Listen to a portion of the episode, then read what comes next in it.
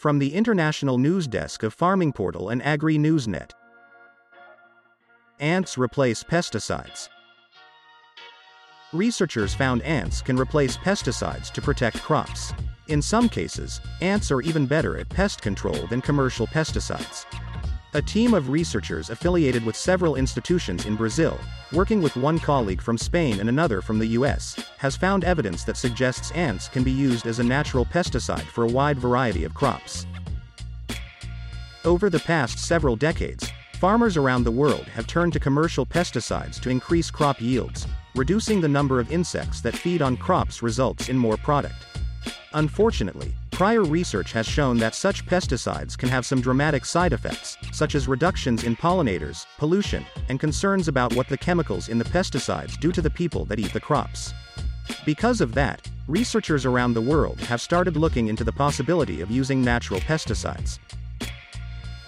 One such natural approach has involved the use of ants. They leave the crops alone and instead feed on the insects that damage plants. The of ants to control pests has a long history. Citrus growers in China have been using ants to control pests in fruit trees for centuries. In this new effort, the researchers wondered what other researchers have found when looking into the use of ants as a natural pesticide. They searched for published research papers on the topic and found 52 of them that had involved looking into the use of ants to control pests, covering 17 different types of crops. You are listening to a podcast from our news desk. The researchers found that most of the studies had led to discoveries of ants providing a high level of pest control.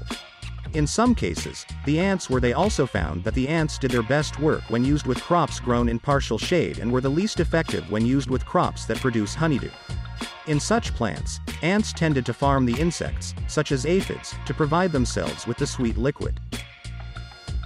The researchers conclude by suggesting that the use of ants to control pests appears to be a sustainable and inexpensive way to control pests on both large and small farms.